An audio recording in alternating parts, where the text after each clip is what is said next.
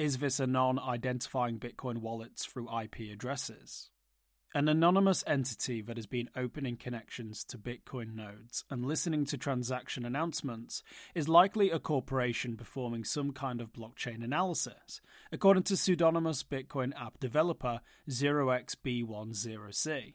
In a blog post published on Tuesday, the developer detailed how the unknown individual or group, dubbed Linking Lion because the IP addresses associated with it pass through Lion Link's network data center, appears to be trying to collect IP addresses of Bitcoin users and link them to the Bitcoin addresses.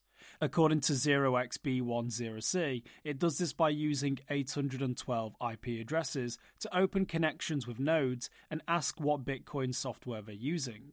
When it receives a version number, 82% of the time it ceases contact. However, in the remaining 18% of cases, as detailed by 0xB10C, it listens for inventory messages containing transactions or requests an address.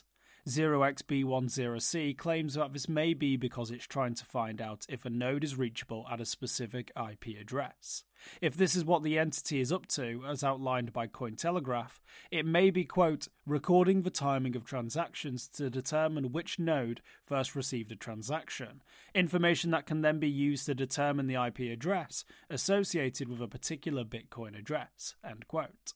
Who's behind this? As detailed by the developer's post, the majority of Bitcoin peer to peer anomalies can be traced back to individuals playing around with the open network, companies looking to make money by selling data to other firms, law enforcement, or academic researchers.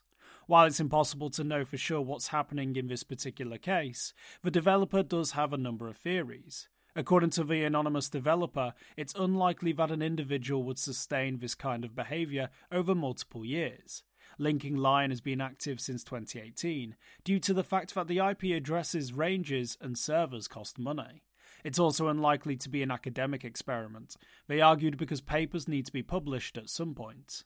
So, reason 0xB10C, it makes sense for a company performing blockchain analysis to be behind the activity.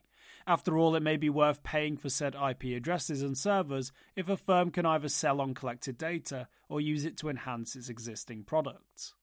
Protos has reached out to 0xB10C for further details, and we'll update this piece if we receive a reply. For more informed news, follow us on Twitter, Instagram, and Google News, or subscribe to our YouTube channel.